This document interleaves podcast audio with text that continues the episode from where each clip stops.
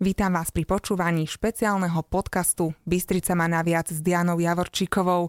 Špeciálneho preto, lebo je to záznam z diskusie s verejnosťou v Národnom dome. Dámy a páni, vítajte na poradí už tretej káve s Dianou, čo je séria stretnutí s prvou ohlásenou kandidátkou na primátorku mesta Banská Bystrica. Je super, že ste prišli, tešíme sa veľmi v hojnom počte, ale ešte predtým, ako odovzdám slovo Diane, pár organizačných vecí. Sme na káve, sme na káve s Dianou. Dajte si kávičku, nech sa vám páči. Kto nemá chuť na kávu, dajte si niečo iné, vínko, pivo, čo len chcete, ale potom prosím zaplatiť. No to nie je smiešné. Tu v tomto týme sa nič pod koberec nezametá, tu je transparentnosť. Dámy a páni, Diana. Ďakujem veľmi pekne. Príjemný podvečer. Všetkých vás veľmi pekne vítam. Ja som Diana Javorčíková, som rodená Bansko-Bystričanka, pochádzam z tohto krásneho malebného mesta pod Urpínom. Tu som sa narodila, tu som prežila detstvo, tu som študovala, vydala som sa a s manželom tu vychovávame naše tri deti. Banská Bystrica je samozrejme moja srdcová záležitosť, kde som v podstate prežila aj celý pracovný život a Študovala som na Fakulte politických vied a medzinárodných vzťahov, odbor politológia, pretože som sa odmala tak veľmi zaujímala intenzívne o to, čo sa v našom okolí deje, ako sa tvorí spoločnosť, ako to celé funguje a možno aj nefunguje. A súbežne som teda študovala aj na právnickej fakulte. Ale čo je možno, že také najdôležitejšie z tohto môjho veľmi stručného životopisu, ktorým vás nechcem veľmi dnes zaťažovať, pretože nás čaká naozaj veľmi krásna a rozsiahla téma.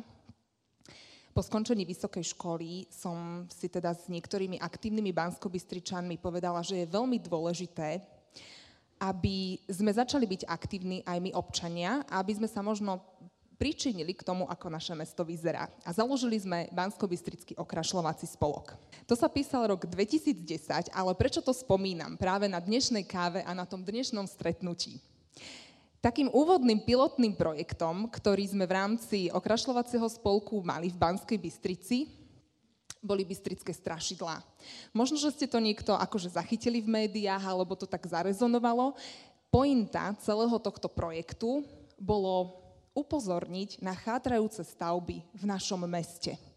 Podnietiť ľudí k diskusii a vôbec k tomu, aby sa zaujímali o ten verejný priestor, ktorý majú vo svojom okolí.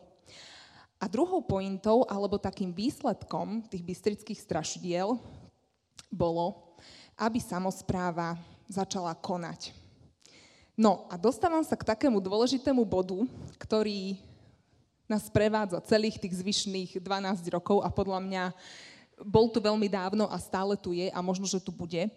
A to je to, že mesto sa veľmi často vyhovára na to, že nie je vlastníkom.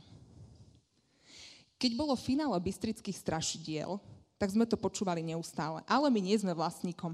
Ale autobusová stanica tu vlastní Ostravská spoločnosť, ale Slovenka. Ale my nie sme vlastníkom. To sú vúckarské pozemky, to sú cirkevné pozemky. To nie je naše. A toto tu zostalo dodnes. Na čokoľvek občania a občianky upozornia, že nie je v poriadku a nie je to vo vlastníctve mesta, prichádzajú dve odpovede. To nie je naše, alebo nemáme na to peniaze. A prečo to je také dôležité? Prečo to spomínam? Viete, my všetci žijeme na území tohto mesta. Bez ohľadu na to, či sú to zamestnanci vúcky, alebo či sú to predstavitelia cirkví, toto mesto je naše, našich obyvateľov. A dobrý líder mesta, alebo dobrá líderka, nemôže sa len starať, spravovať o svoje vlastníctvo, ale mal alebo mala by byť aj iniciátorom stretnutí s inými vlastníkmi.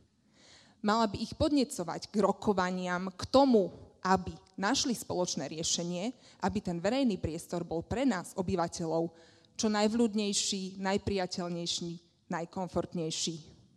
A k tomu ale potrebujeme, aby nás viedol ten silný líder, ktorý naozaj začne pardon, tieto stretnutia iniciovať. Už je na čase. Už proste sa nemôžeme vyhovárať na to, že nie sme vlastníkom.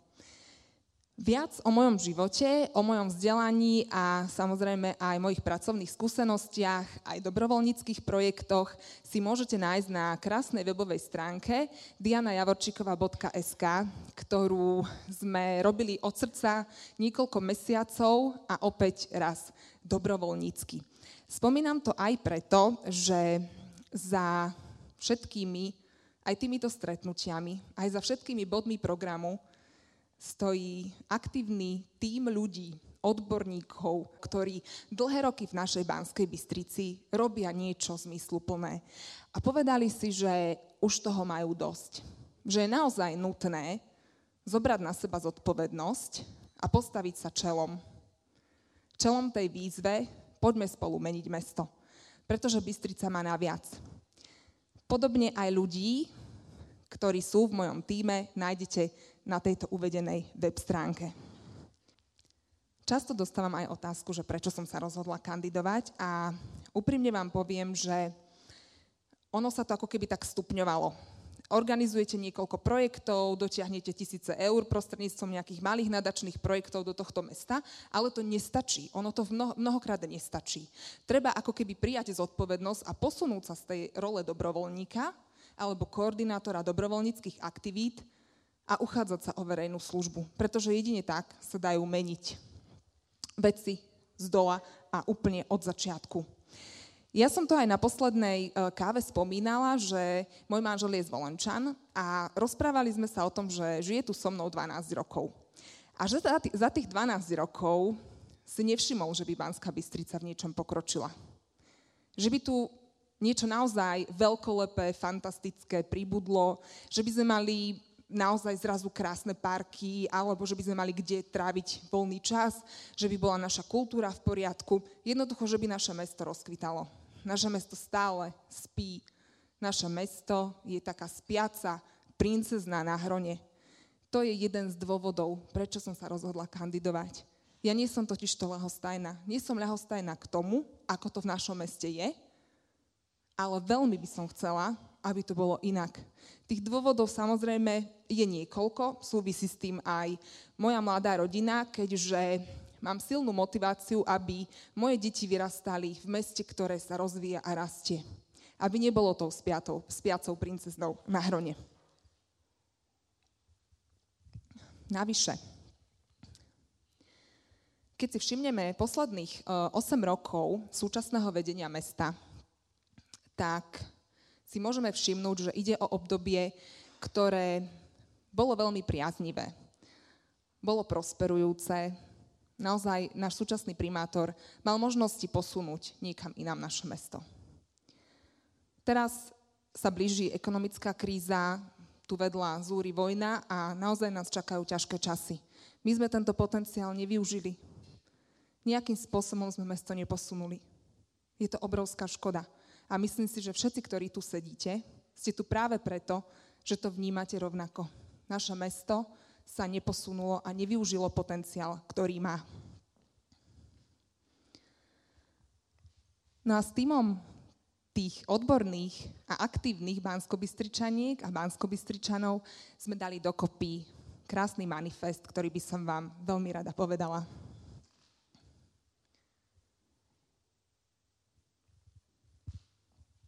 My sme totiž presvedčení, že naše mesto má obrovský potenciál rásť a rozvíjať sa. Ten potenciál je v nás, v ľuďoch, ktorí tu žijeme, ale je aj v tom, čo nám zanechali generácie pred nami. Pokladáme za veľmi dôležité využiť naše skúsenosti, schopnosti a našu silu na to, aby sme zanechali mesto budúcim generáciám v dobrej kondícii. My chceme Banskej Bystrici vrátiť rešpekt a krásu. Chceme, aby Banská Bystrica bola mesto čistého vzduchu, zdravého životného prostredia, aby bola mestom kultúrnym a bezpečným, takým, ktoré je otvorené dobrým nápadom. Ponúkame svoje skúsenosti, ale aj svoju odvahu, pretože sme nastúpili na ťažkú cestu. Cestu, ktorou chceme prinavrátiť naše mesto svojim ľuďom pretože všetci spoločne veríme, že Bystrica má naviac. Chceli by sme vás preto aj vyzvať, aby ste sa pridali k nám a aby sme naše mesto vrátili nám, ľuďom.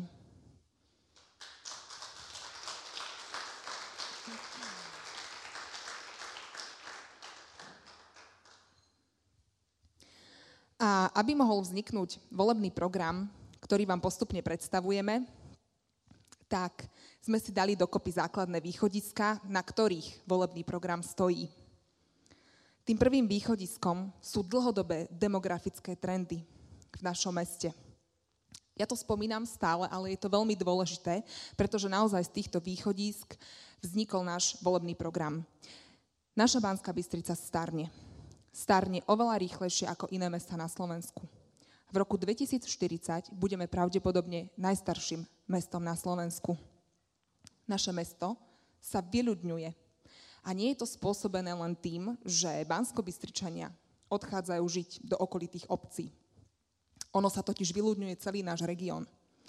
Je to možno spôsobené aj tým, že odchádzajú mladí ľudia, odchádzajú mladé rodiny, pretože nemajú príležitosti na bývanie, pretože naše mesto nerastie a nerozvíja sa. Možno aj preto, že naša mestská spoločnosť namiesto toho MBB aby stavala nájomné byty, do nekonečná rekonštruuje Mestský zimný štadión alebo aj krytú plaváreň. To všetko sú dôvody, prečo Banská Bystrica stráca svoje obyvateľstvo. Tým druhým východiskom je samozrejme klimatická kríza. To je, to je to, čo sa nás týka každý jeden deň, aj bez toho, aby sme si to uvedomovali. A tretím východiskom je obrovský potenciál, ktorý naše mesto má v ľuďoch. Naši ľudia sú medenou baňou nášho mesta.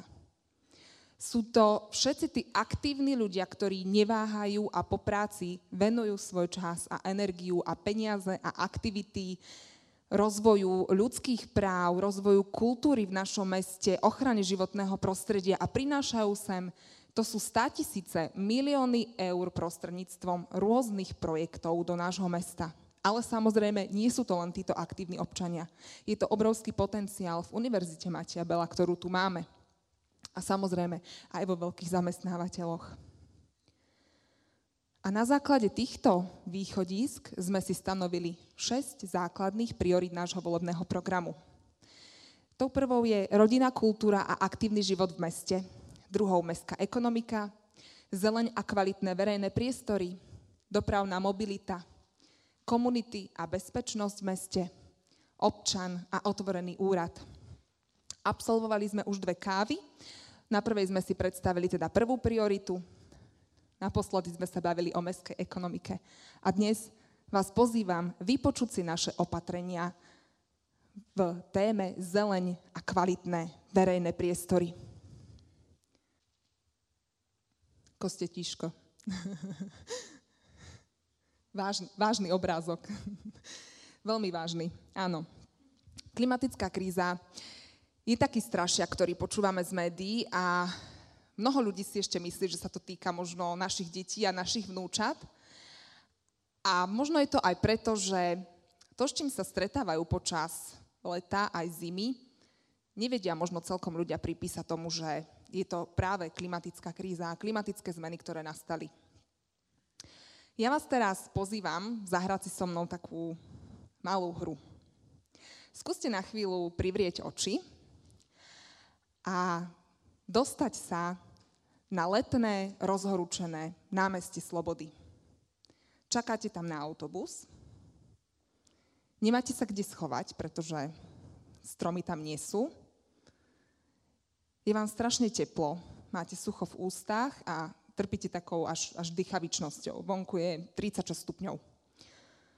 Nemáte si kde schladiť ruky a ani sa kde napiť z pitnej fontánky.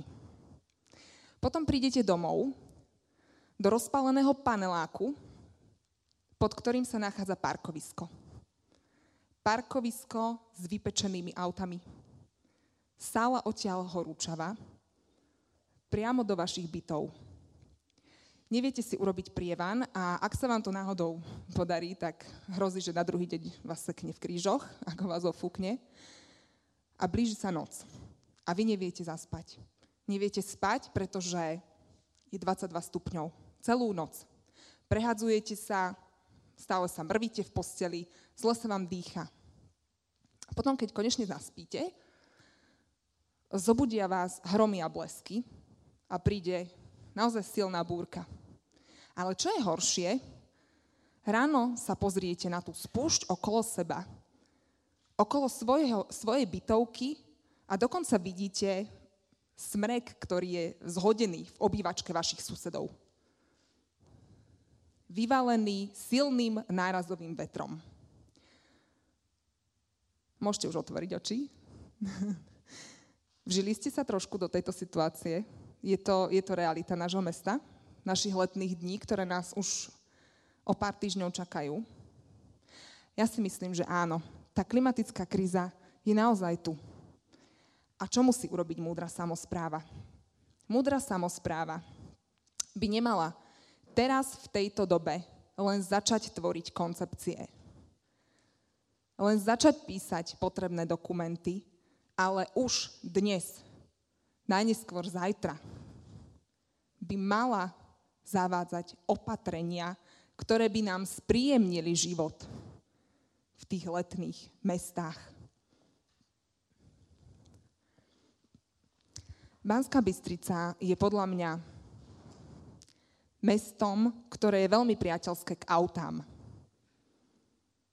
My nemyslíme na našich chodcov, nemyslíme na našich cyklistov. Pre nás je priorita auto. Staviame veľké parkoviská, asfaltujeme. Teraz to vidíte nádherne, celé mesto rozbombardované, rozasfaltované. Banská Bystrica je mesto, ktoré naozaj nevyužilo potenciál rastu na to, aby naozaj zavádzalo tie opatrenia, ktoré sú nutné, aby sme zmiernili dopady klimatickej krízy. No ale aby to nebolo len o tom, že čo vy, vy, vyčítame súčasnému vedeniu a ako by to možno nemalo byť, pozrime sa na to, aké opatrenia prinášame v tejto oblasti.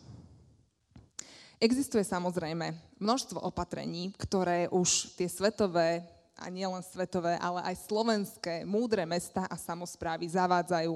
A zavádzajú ich už do života. To znamená, že nielen sú teraz pri tvorbe dokumentov a koncepcií, ale už, už, už sa dejú. Tieto opatrenia, ktoré by sme my chceli presadiť, samozrejme sú inšpirované aj tými, ktoré sa bežne dejú. My nemáme prečo vymýšľať proste teplú vodu Stačí sa inšpirovať možno inými samozprávami. Mali by sme sa jednoznačne začať zaujímať o tvorbu zelenej a modrej infraštruktúry. Možno niektorí z vás vedia, o čom rozpráva, možno niektorí sa touto témou veľmi nezaoberajú, tak vám to nie je blízke. Každopádne, prepájanie súvislých ploch zelenej, ale aj modrej, to znamená tej vodnej plochy, nám dokáže pomôcť zmierňovať dopady klimatickej krízy zakladanie dažďových záhrad. Takisto teraz taká obľúbená téma, možno tiež nie každý z vás vie, čo to znamená. Sú to v podstate také, povedzme, priekopy, do ktorých sa zberá dažďová voda z veľkých ploch, ako sú strechy alebo parkoviská. Táto voda potom prirodzene vsakuje do pôdy, dajú sa tam zakladať krásne kvetinové lúky alebo záhony, pretože je v podstate tá voda využívaná zmysluplne.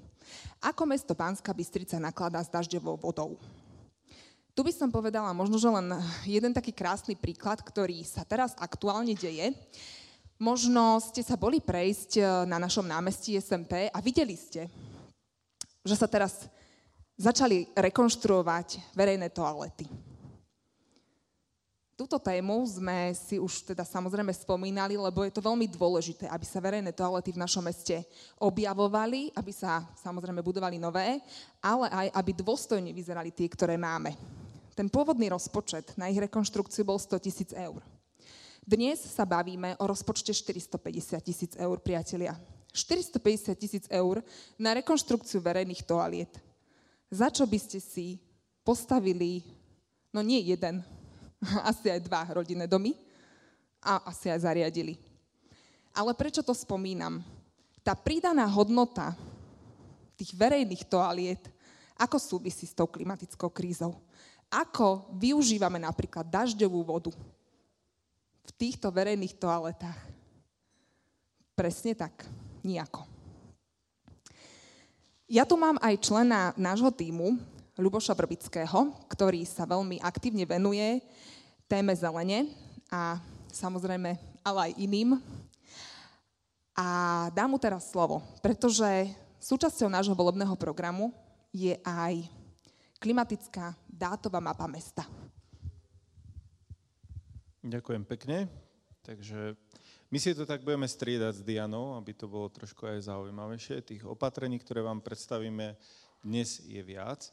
Jedno z nich sme nazvali e, klimatická dátová mapa. V podstate nám ide o zbieranie, dlhodobé zbieranie údajov o klíme v našom, v našom meste a o príprave e, adaptačných opatrení na zmenu klímy, ale na základe dát, nie na základe toho, čo, čo nejako intuitívne cítime, ale na základe toho, čo sa dá proste merať. A v prípade Eh, klímy. Nás zaujíma aj to, akým spôsobom tie opatrenia, ktoré my spravíme, akým spôsobom oni prispejú k nejakému zmierneniu dopadov tej klímy. Čiže jedným z tých eh, opatrení, ktoré navrhujeme, je ako keby kontinuálny zber dát od čias, keď teda máme minimálne navrhnuté opatrenia na území mesta a postupne budú pribúdať ďalšie a my to chceme v rámci mesta ako samozpráva, ktorá používa nejaké smart riešenia, monitorovať a na základe toho sa zariadovať aj v budúcnosti. Takže to je tak stručne jedno z tých, z tých opatrení, aby sme pracovali vlastne s dátami, ktoré vieme na území mesta namerať. Čo si pod tými dátami môžete predstaviť, tak je to, čo Diana spomínala v tej prvej časti. To všetko, čo nám znepríjemňuje, to znamená to sálavé teplo, teplota ako, ako taká, prašnosť, nejaké zrážky, sucho možno v mestách a nejakých porastoch, ktoré sú založené, aby sme vedeli, akým spôsobom to vplýva napríklad na tú zeleň, ktorá je tam umiestnená, či je treba nejakým spôsobom pomôcť, aby sa jej tam darilo. A môžu to byť v podstate bežné dáta z celého mesta, z rôznych senzorov, ktoré môžu fungovať automaticky a kontinuálne. Ďakujem pekne. To je ten posun od mesta, nie že súčasnosti do mesta budúcnosti, ale prosím vás, my sa posúvame ešte asi len z toho mesta minulosti do možno mesta súčasnosti. Takže ja by som bola veľmi rada, keby sa nám podarilo napríklad aj takéto smart riešenia aplikovať v praxi, pretože je to veľmi dôležité. Súvisí s tým napríklad aj kosenie. Kosenie travnatých eh, plôch u nás v meste to je taká veľmi obľúbená téma, pretože ľudia o nej často diskutujú na sociálnych sieťach. A sú dva také ako keby protichodné tábory v našom meste. Jedni sú tí, ktorí by samozrejme mali najradšej vykosené celé mesto úplne, úplne že až, až do blata. A druhá skupina sú tí, ktorí možno, že dokážu prijať aj nejaké iné, povedzme, že nové trendy v tom, ako sa starať o verejnú povedzme tie trávnaté povrchy. Ide o to, že tá prvá skupina sú väčšinou alergici, ktorí samozrejme trpia tým, keď kvitnú trávy. Ako ja dávam ruku hore, ja som teda alergička a mám ale celoročný problém, napríklad s alergiou, ktorý nesúvisí len s, kvit, s kvitnutím tráv, ale myslím si, že aj práve s tým, že naše mesto je jedným z najprašnejších na Slovensku. A riešením je tu možno, že lepší manažment tej kozby, ktorá by mala nastať už naozaj dostatočne skoro predtým, ako vôbec dôjde ku kvitnutiu tráv. To znamená, že keď sa na, začína v našom meste len teraz, možno, že plánovať kozba prvá, už to malo dávno prebehnúť, pretože trávy začnú v podstate o nejaké dva týždne už kvitnúť. Už aj možno začínajú. Každopádne, tých možností je veľmi veľa. Oni sa nedajú všetky spomenúť, ani vás tým nechceme zahlcovať, pretože to je mozaikové kosenie. To sú napríklad kvetinové lúky, ešte možno toto by som mohla spomenúť, lebo to je taká zaujímavá vec, že jedna z, uh, niektorí obyvateľia si možno, že myslia, že, že keď sa nebude kosiť a nechá sa v podstate celý ten priestor ako keby na kvetinové lúky, že to je v podstate tie, trá, tie trávnaté porasty, ktoré možno, že teraz sú tam. Ale toto tak nie je, prosím vás, to sa zakladajú na to špeciálne kvetinové lúky. My tu dokonca máme v Banskej Bystrici aj výskumný ústav, ktorý sa zaoberá týmito kvetinovými e, lúkami a oni sa zakladajú úplne, že, že samostatne. To znamená, že nie sú to tie trávy, ktoré teraz rastú, že sa nechajú do výšky e, kolien narásť alebo po plece a, a potom sa kosia, suší sa z nich seno. Nie, to sú teda špeciálne, špeciálne kvetnaté lúky, ktoré sa zakladajú. A nabiehame na našu obľúbenú tému zeleň v meste.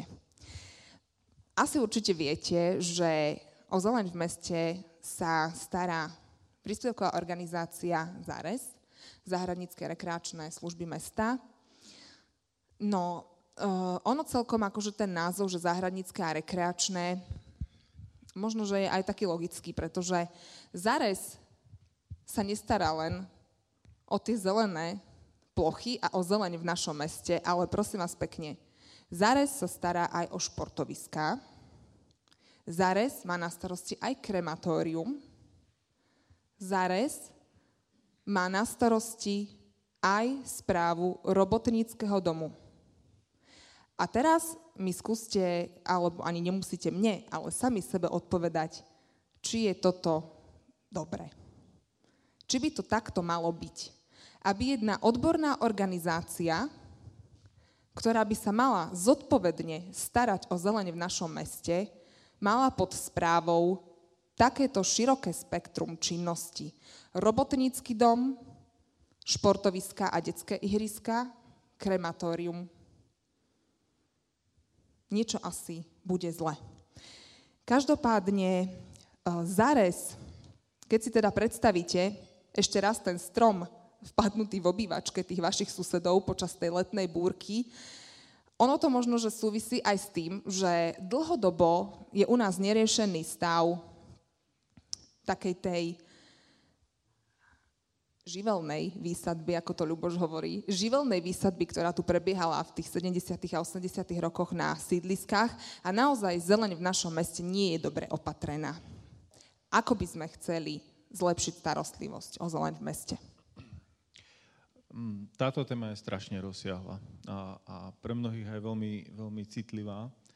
A ako Diana povedala, tak ten, ten problém sa začal proste pred 10 ročiami tou živelnou výsadbou. Hlavne sídliska sú týmto postihnuté. Novšie sídliska ako Sásová, niekde tá zeleň už sa nejakým spôsobom zastabilizovala, ale v tých dobách minulých nebolo asi reálne, aby došlo k nejakej systémovej výsadbe a tí ľudia si to tam proste chceli zútulniť a teraz ich to dobieha.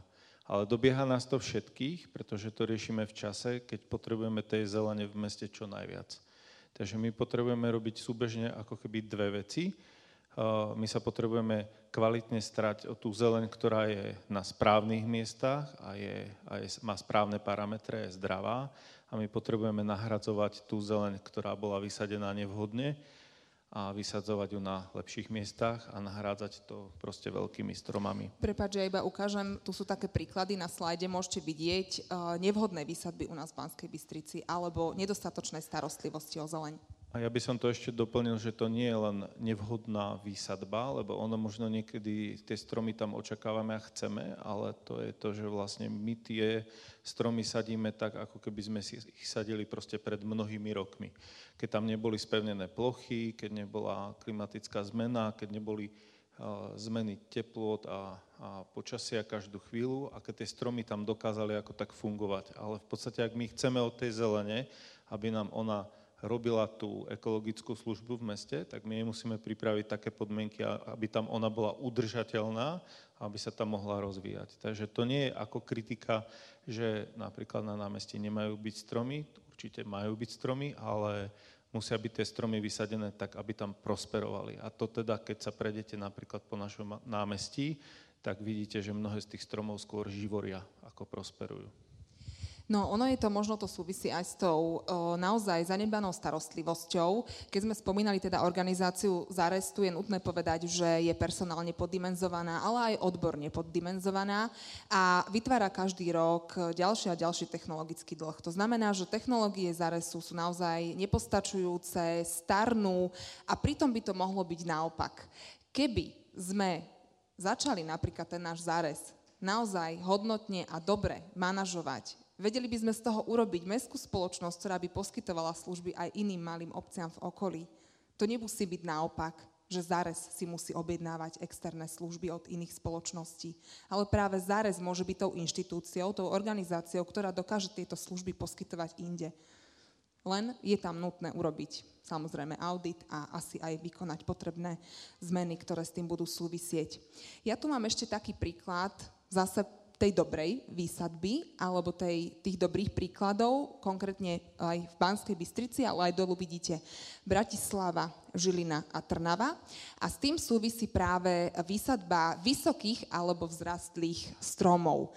Je to veľmi dôležité, aby sme my nečakali ďalších 20-30 rokov, kým nám stromy vyrastú do tej potrebnej veľkosti, ale my by sme už teraz mali sadiť zrastlé stromy. Ľuboš, možno, že ty by si nám mohol povedať, že, že či vôbec sa takéto stromy dajú niekde zakúpiť, aké by mali byť veľké, čo si môžeme pod tým predstaviť, že čo ja viem, taký 20 cm v obvode, alebo kde, či vôbec má samozpráva možnosť napríklad nakupovať takéto stromy? Určite má. Ja chcem povedať jednu vec, že obzvlášť v situácii, keď máme nedostatok odborných kapacít e, v meskej firme Zares.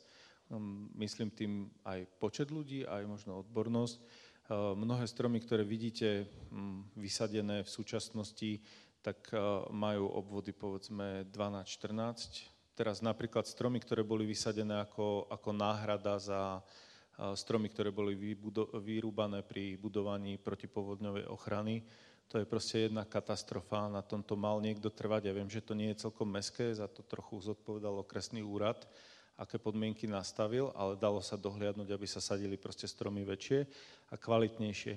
Ale je to hlavne o tom, že keď samozpráva trvá na tom, že sa budú sadiť stromy určitých veľkostných parametrov, tak ako keby ten strom už je predpestovaný tak, že už treba menej zásahov do ňoho odborných na to, aby na tom mieste prosperoval čím menší strom kúpime, tak tým viac ako keby musíme ešte do neho zasahovať a robiť mu nejaký výchovný rez, čo by vlastne mohla spraviť práve tá firma, ktorá ten strom pestuje a, a zaručiť a zagarantovať, že je teda správne zapestovaný, že tá koruna je správne nasadená.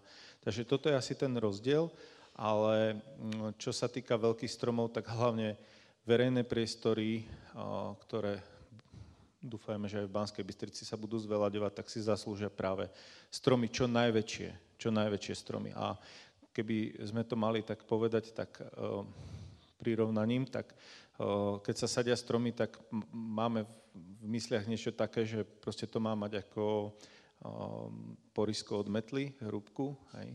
ale ten strom môže mať obvod zo škôlky povedzme aj 50 cm obvod vo výške 1 metra Takže to môže byť ozaj vysoký vzrastlý strom, ktorý môže mať treba z výšku 7 metrov a je úplne bezpečné takýto strom vypestovaný špeciálne v škôlke, podrezávaný pravidelne, vybrať škôlke a zasadiť ho na nové miesto.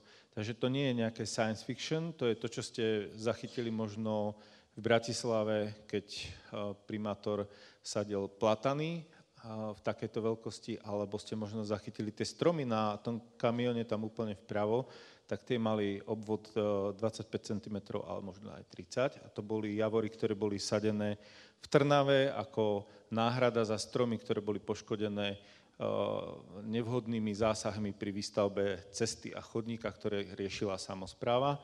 Takže potom samozpráva musela vlastne nahradiť tie stromy, ktoré odišli po tej Eh, po tej výstavbe toho chodníka. Takže to sú tiež veľké stromy. A tu práve vidíme aj krásny príklad, že neexistuje ani výhovorka, že ale veď tam sú siete. Tam sú inžinierské siete. Ono, áno, áno, sú, všade v mestách sú inžinierské siete, ale práve tá múdra samozpráva, ktorá si dá zelen za prioritu, dokáže aj tento problém riešiť. A my sme si zelen za prioritu naozaj stanovili. Ďalšou veľmi zaujímavou témou, ktorá sa týka tejto časti volebného programu, je samozrejme hospodárenie s odpadmi. Ja by som možno že začala týmto, touto šokujúcou fotografiou, ku ktorej by vám e, Ľuboš vedel rozpovedať svoju skúsenosť zo skládky v Šalkovej. Tak na tej spodnej časti je e, vlastne záber zo skládky Šalkova, taký, taký celkový pohľad, aby ste vedeli, kde náš komunálny odpad končí.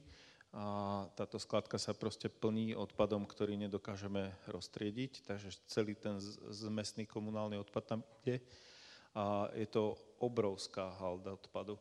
Obrovská halda, ktorá keď sa prejde kompaktorom, tak, kompaktorom, čo je také veľké vozidlo s takými hm, drápakmi na kolesách, tak ona má výšku niekoľko metrov a táto halda proste stále narastá. Tento odpad tam už zostane uložený natrvalo.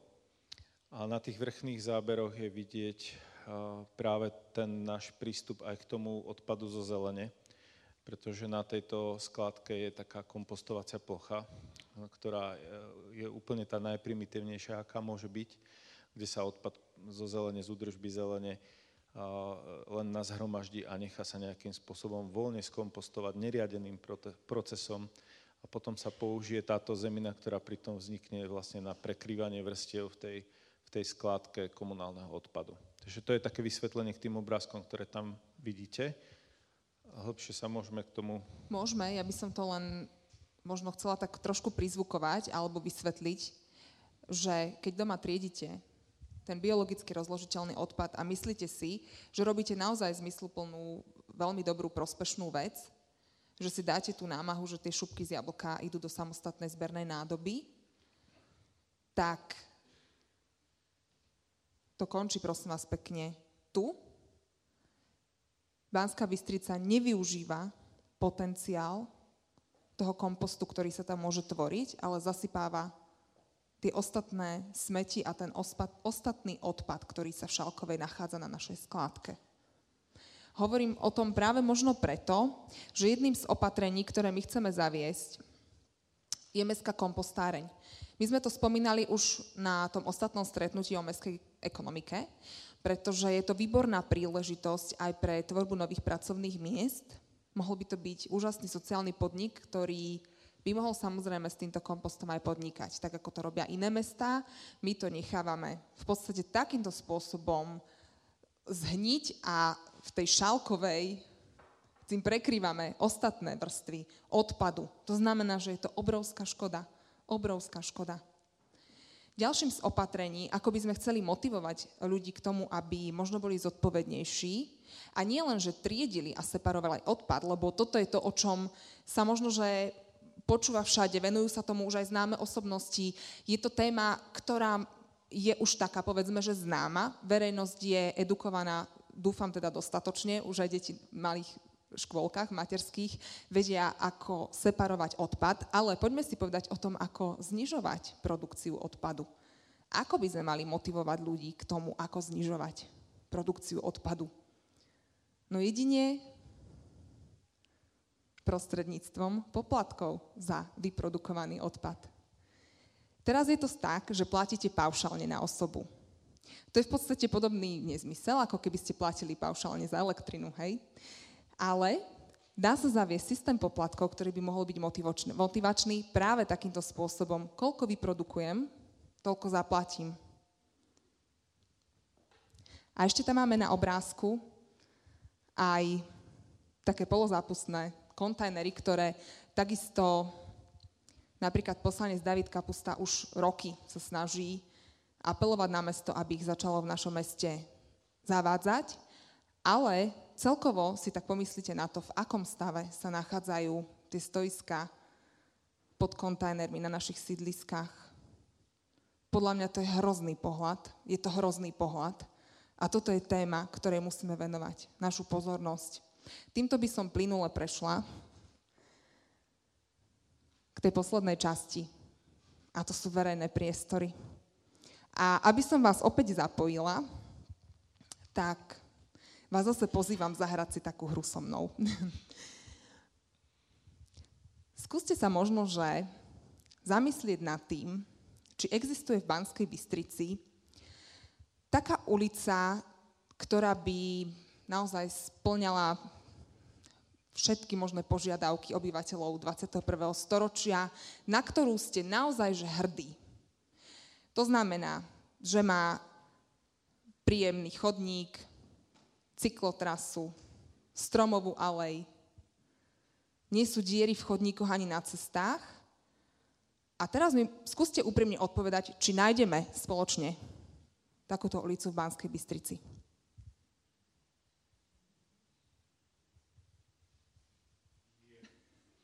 Podávaš mikrofón, alebo sa hlásiš? No dobre, tak ja vám to skúsim vám to uľahčiť. Tak dajme, že ulicu aj park. Park, ktorý bol obnovený, môžete tam naozaj tráviť pokojné chvíle, alebo má dostatok mobiliáru, trávite tam čas s deťmi, je tam postarané o zeleň samozrejme, je bezpečný. To už máme dve možnosti. Aj ulica, aj park. Máme? Aj ulica je nová. Dobre, ďakujem pekne, lebo k tej sa vrátim. To si mi dobre nahral. Aj deti sa kúpu vo fontáne. No áno, tak to je pekný príklad. To, to máš pravdu. A ešte Maťa? No, podľa mňa Severná sa tomu blíži. Ale uh-huh. um, možno teraz, keď sa tam vlastne trochu opravili tie chodníky, lebo chodníky boli uh, v dosť zlom stave. A, a teda Severná vieme, že je jeden, jedno z uh, lokalít, kde sa riešia zelené sídliska. Napriek tomu, že Severná bola zeleným sídliskom už veľmi dávno. Ale áno, to je taký, to je taký pekný príklad. Dobre. A ešte možno pridajme k tomu, aby ste sa viacerí zapojili, tak ešte pridajme. Skúste mi povedať, teda pekná ulica, pekný parčík a ešte aj niečo, na čo by sme boli hrdí, čo súvisí s vodnými tokmi. Fontány, pitné fontánky, naša rieka Hron, Bystrička. Máme? Môže byť hrdá súčasná samozpráva na to, ako to tu vyzerá po 8 rokoch? Ďakujem pekne, že ste si so mnou túto hru vyskúšali a absolvovali, lebo mám to tak rovnako. Keď tu Juraj spomenul práve tú partizánskú cestu pred Mestským úradom, to je, to je, moja, to je naozaj že nádherný príklad toho, ako sme nevyužili potenciál pri rekonštrukcii tejto ulice. Tam sú dva pruhy pre auta jedným smerom, dva druhým smerom. Na jednej strane široký chodník, na druhej strane široký chodník. A teraz si predstavte, ako by inak vyzerala tá ulica, keby sme dali priestor obyvateľom vyjadriť sa k tomu, čo by si na nej predstavovali a keby sme napríklad vyhlásili súťaž návrhov ja si myslím osobne, že by sa tam zmestila aj cyklotrasa. Určite aj jedným, aj druhým smerom. A že by sa tam zmestili aj ale stromov. Ale to je teda iba taký, taká, taká moja predstava z tej súťaže návrhov a samozrejme z tých dotazov od obyvateľov by možno zišlo niečo iné. Ale je to obrovský potenciál, ktorý mesto nevyužilo. A ako pokračuje? ako využívame potenciál toho nádherného 18 miliónového úveru, ktoré sme si tento rok zobrali na to megalomanské asfaltovanie v našom meste. Na ktorú ulicu bude náš primátor hrdý, keď sa ho to raz v diskusii opýtam. Na ktorú? Sladkovičovú, všetky, podľa mňa všetky, ktoré sa vyasfaltovali úplne na mraky. Na všetky bude určite hrdý, pretože presne takto to v našom meste je. Že nám stačí toto, priatelia. Nám stačia vyasfaltované chodníky a ulice. Pridaná hodnota nula nič. A kto bude splácať ten 18 miliónový úver? Presne tak. Naše deti, ktoré sa budú na tých uliciach piecť a prídu s tou dýchavičnosťou domov do tých rozpalených panelákov. Takto to v našom meste je. pôjdu sa okúpať do fontány, lebo na kúpalisko. Ale ak všetko dobre dopadne, tak snáď aj na kúpalisko sa pôjde. Ale trošku som sa nechala uniesť touto hrou, ktorú som s vami absolvovala a teraz vlastne by sme sa mali vrátiť k podstate, k tomu, čo by sme, čo by sme my chceli v tejto téme v, vo verejnom priestore v našom meste presadiť. Pretože naše mesto je E, nielenže vyasfaltované, OK, ale je ušmudlané, je zaprášené. Ja posledné 4 roky trávim v uliciach s kočíkom a naozaj ten kočík otvára obzory. To je prosím vás v strede chodníkov lampa. To sú bariérové vysoké obrubníky. Dobre, že nie polmetrové. A to je každých 10 metrov iná dlažba alebo iný povrch. A nie je to smiešne. Ja sa na tom smejem, ale naozaj to nie je smiešne.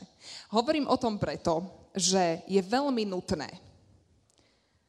a mala by to byť asi úplná priorita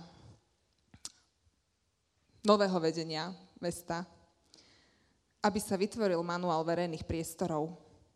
Ono to nie je len tak, že sa o tom hovorí, lebo teraz je to trend, lebo začala o tom hovoriť Bratislava. Ale to je presne ten potrebný plán, ktorý nám chýba, aby sme vedeli ako, kedy a čo. Rekonštruovať, akým spôsobom pristupovať k tým verejným priestorom. A tento manuál by mal byť tvorený podľa toho, čo vzíde z debat s verejnosťou. Toto je možno, že ten bod, ktorý tu strašne dlhé roky chýbal, že obyvateľia neboli aktívne včlenovaní do týchto procesov a možno aj práve z toho dôvodu aj stratili záujem o to, ako to v našom meste vyzerá a možno aj preto vysokému percentu obyvateľov stačí tá priemernosť. Lebo keď sa kohokoľvek možno zo svojho okolia opýtate, tak vám možno povie, ale veď vďaka Bohu, že sa robí. vďaka Bohu, že sa robí.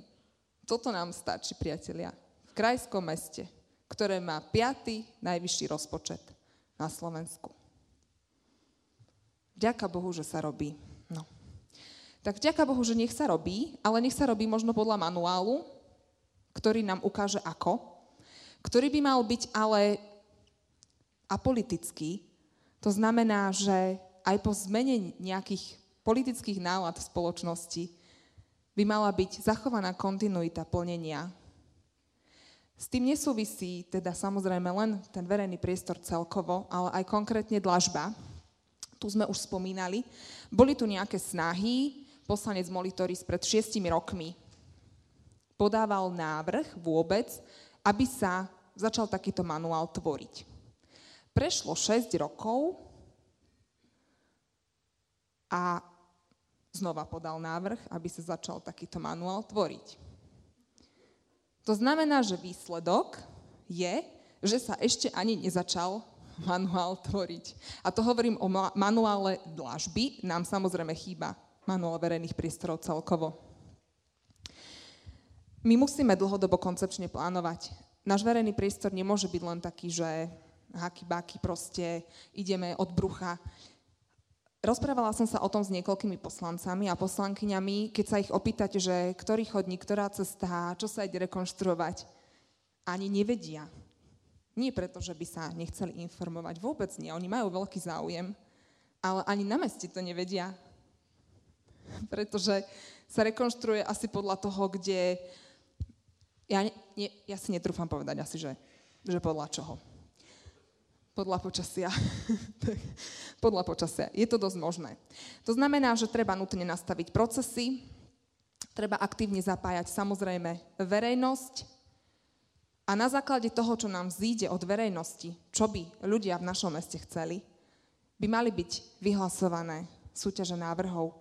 Napríklad aj pri redizajne ulic, ako sme si hovorili o tej partizánskej ceste. Súťaže návrhov, zapojenie verejnosti manuál verejných priestorov, plánovanie. A priatelia, máme to úspešne za sebou. Táto téma je ale taká široká, že sme určite nedokázali obsiahnuť všetko. Je to ale priestor pre vás, práve v diskusii, ktorá teraz príde. Nebojte sa pýtať, ak vám čokoľvek napadlo, že som opomenula, alebo čokoľvek by sme ešte mali napríklad zapracovať do nášho volebného programu, sme tomu otvorení, veľmi to aj samozrejme uvítali. A ešte keď tu mám tento slajd, tak by som vás rada pozvala na ďalšiu kávu. Bude 24. mája a budeme sa venovať vynikajúcej téme našej dopravnej mobilite. Takže to očakávam burlivé diskusie. Príďte. Príďte aj 24. mája. A asi by sme možno, že aj mohli spustiť diskusiu, pardon. Ja ešte by som vám chcel pripomenúť teda tie letáčiky, aby to nezostali také zabudnuté, že ak sa vám to zdá málo, tak viac je na tom letáčiku, ktorý máte na stole a tieto informácie nájdete aj na Dianinej webovej stránke dianajavorčiková.sk a to, čo tu je, je len taký ako keby zostru, zostručnené opatrenia. My toho máme ďaleko viac.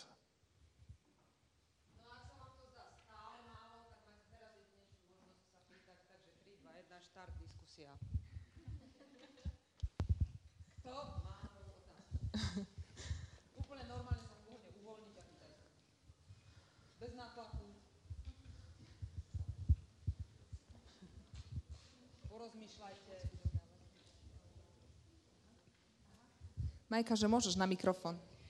Už môžem? Môžem. Takže dámy a páni, čo? Zeleň v tomto meste Banská Bystrica. Nič, rozmýšľame, ťažká téma. Verejný priestor. Verejné priestory. Čo je moje, to nie je tvoje, čo je naše, to nie je naše. Či vrátime sa naspäť, nevrátime sa. Tu v rožku, ticho je. Nemá nikto odvahu dať čo sa spýtať. Alebo nemá chuť rozmýšľajú. Počkajte. Začali ste. A to je naša pravidelná účastníčka. Ano. To je super, vy začnete a potom sa rozvíria. No, dobre. No, tak je akurát mesiac máj, krásny mesiac. A dalo by sa povedať, že máme krásny akože mestský park. A ja by som akože bola rada, keby sa tam začali nejaké akcie robiť, ale ako sa kedysi robili tie maja lesy a tak, a je to úplne také zabudnuté. Čiže to by som tak akože dala do popredia, ja hovorím do mikrofónu, no že by sa tam mohlo akože každý, čo ja viem, každú nedelu robiť nejaký taký akože program, aby to trošičku bolo také aj pre ľudí.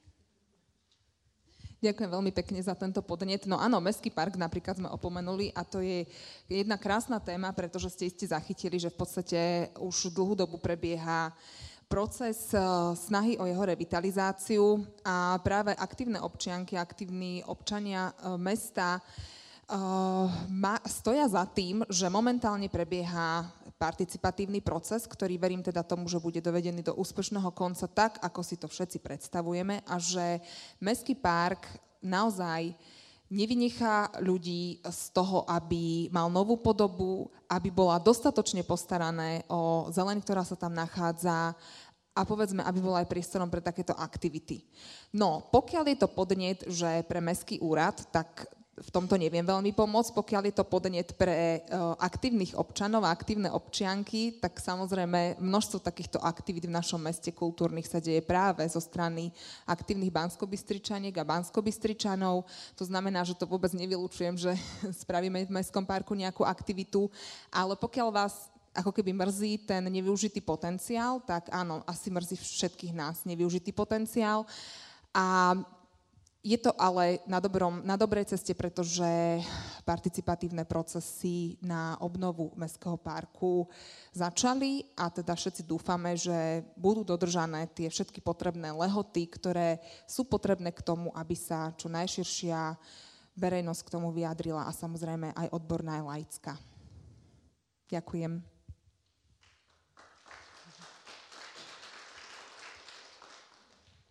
Nech sa páči. Áno, hneď budem pri vás najskôr tu na dáma. Ďakujem pekne. Eh, Prisehala som si, že nikde nevystúpim a nič nepoviem, lebo vždycky sa ozývam. E, som tu prvýkrát na, tak, na takejto akcii a zo záujmu som si to vypočula. Na budúce sa pripravím. Na budúce sa pripravím, e, lebo naraz vám to neviem povedať všetko, čo cítim. E, chcem sa vás spýtať, tak ako ste to povedali, tak e, ob, máte obrovské plány a chcete urobiť a mám pocit, že e, aj vy máte pocit, že v Bystrici, e, zle som sa vyjadrila aj vy, ale ja teda, aj vy máte pocit, že v Bystrici nie je dobré. Ja ten pocit celkom nemám. Ja som rodina Žilinčanka, žijem v Bystrici, 40 rokov a Bystricu milujem a je mi tu dobre. A mám pocit, že je tu aj, že je tu aj lepšie, aj krajšie. E, to, čo ste vypovedali, to je v poriadku, všetko treba robiť. Ale keby ste vedeli, čo všetko iné treba robiť, takú tú podstatu, lebo ľudia nežijú len zo zelene a, a, a z krásy, ale ľudí trápi iná vec, iné veci. Dobre, ja viem, ako skončím. Ako, uh, ja sa vás len jednu vec pýtam. Uh, vy ten svoj plán, ktorý máte, niekde predložíte a urobíte si ho na svoje, na svoje obdobie, Viete, aj teraz skončia voľby, uh, skončí volebné obdobie a nikto, nikto neskladá účty z toho, čo, čo slúboval, že v tomto meste spraví. Ja by som toto, toto ako požadovala. A potom veci, ako ste ukazovali, to je krása. Skade uh, budú na ne peniaze? Budú. Tak je dobre. Aj sú. Lebo keď sú peniaze, lebo keď sú peniaze, tak sa dá naozaj všetko spraviť, len tomu treba dať dobrú logistiku. Takže dúfam, e, že sa obklopíte ľuďmi, lebo to je veľmi dôležité, obklopíte ľuďmi, ktorí, ktorí vedia takto myslieť. Ďakujem vám veľmi pekne, veľmi si to vážim, vaše podnety, o to viac, že ste teda zo Žiliny. No poviem vám úprimne, že keby som ja toto mesto nemilovala, tak by som nekandidovala za primátorku. Je jeden fakt, že Nemyslím si, že v tomto meste je zle, ale myslím si, že toto mesto má naviac.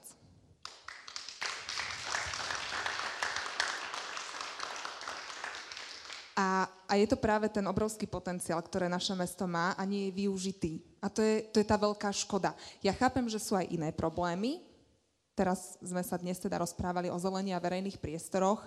Viem, že sú aj iné problémy v meste, postupne si ich prechádzame. Samozrejme, aj celý volebný program bude k dispozícii. Bude k dispozícii tak v tlačenej podobe, ako aj na internetovej stránke, bude distribuovaný. Momentálne ale prechádzame postupne a predstavujeme si jednotlivé priority, tak ako boli vypísané. Teraz sme na tretej, zeleň a verejné priestory. Tých opatrení je množstvo. Je ich naozaj množstvo. Ale ja, ako som spomenula, prosím vás, my sa neuspokojme s priemerom. Tých opatrení musí byť množstvo, pretože nám zlyháva množstvo vecí v tomto meste. Sú nesystémovo riešené, sú nekontinuálne, pláta sa. Robí sa ako keby naozaj bez plánov, bez, bez nejakého rozmyslu. To je tým pádom neefektívne. A aj to vyzerá tak, ako to vyzerá. A nie je to o tom, že chceme len kritiku, nie, naopak. Poukazujeme na to, ktoré veci v tomto meste zlyhávajú, v ktorých my vidíme priestor, že ich vieme a chceme zmeniť. Takže vám ďakujem veľmi pekne za názor, aj za to, že je potrebné urobiť odpočet, samozrejme, je to nutné. Mal by to urobiť každý primátor a neviem, či to urobí ten súčasný a či bude spokojný. Možno, že teda s tým, s tým výsledkom uvidíme. Ďakujem pekne. Aha, peniaze. peniaze, dôležitá vec. Samozrejme, aj boli, aj sú, je veľmi potrebné, aby sme nemysleli len na financovanie z vlastných zdrojov a financovanie prostredníctvom úveru, aj keď nemám nič proti tomu, ale je obrovské množstvo mimo rozpočtových zdrojov, ktoré my máme k dispozícii. A viete, na čom to zlyháva? My nemáme postavené projekty. V tomto meste sa to robí presne naopak. Čaká sa na výzvu a potom sa hr, hr, hr, rýchlo robí projekt. To nie je správne, pretože potom sa robia nekvalitné projekty, robí sa rýchlo, nie, nedodrží sa ten, ten potrebný proces, ktoré, ktorý by sa mal, napríklad oslovovanie verejnosti, napríklad oslovovanie odborníkov, napríklad súťaže návrhov. Toto všetko sa potom zanedbá, lebo sa to robí hr, hr, hr, lebo nemáme dopredu pripravené projekty. A dá sa to riešiť, dá sa to riešiť kvalitným projektovým oddelením. Ďakujem.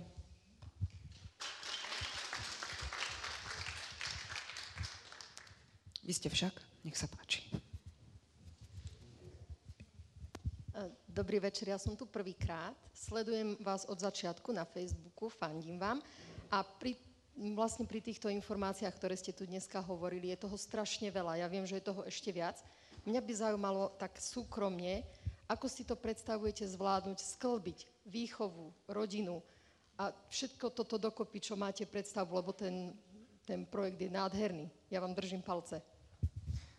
Ďakujem veľmi pekne. Ďakujem aj za to, že mi držíte palca, aj za to, že sa pýtate na túto otázku, lebo ona zaznieva pravidelne, ale teda samozrejme nemám problém zodpovedať ju aj vám. Áno, je pravda. Je pravda, že mám tri malé deti. A je pravda, že sú ešte malé. To ale neznamená, že sa to všetko nedá sklbiť. Viete, je to všetko o dobrom manažovaní si času. My to máme doma tak, že keď vlastne prídeme domov s manželom z práce, tak sa nevenujeme mobilným telefónom, ale venujeme sa deťom. Pretože si myslíme, že nie je potrebné venovať 100% času našim deťom, ale naopak 100% pozornosť v tom čase, ktorý im venujeme. A vďaka Bohu za to, že naše deti majú nielen milujúcu matku, ale aj milujúceho otca, ktorý mi naozaj veľmi pomáha, tak ako ja sa snažím pomáhať jemu. A myslím si, že to nie sú len také romantické reči, že či to budem alebo nebudem zvládať. My to máme vyskúšané v praxi, pretože ja vlastne pracujem počas celej rodičovskej dovolenky, venujem sa niekoľkým prácom, venujem sa koordinovaniu aktivít v našom občianskom združení a naše deti sú počas pracovnej doby v škôlkach tak ako deti iných z vás, rodičov. Viete, to primátor alebo primátorka to nie je jediné povolanie na svete, kto robí 8 alebo 10 hodín. Sú zamestnania, kde sa robí 12 hodín, kde sa robia 24. Naozaj. Nikto sa nepýta ženy, keď e, nastupuje na medicínu, či raz bude chcieť mať deti. Lebo bude musieť 24 hodín pracovať v nemocnici. A myslím si, že celkom ani nie je fér, že vôbec tieto otázky kladieme ženským kandidátkam. Ja som na to...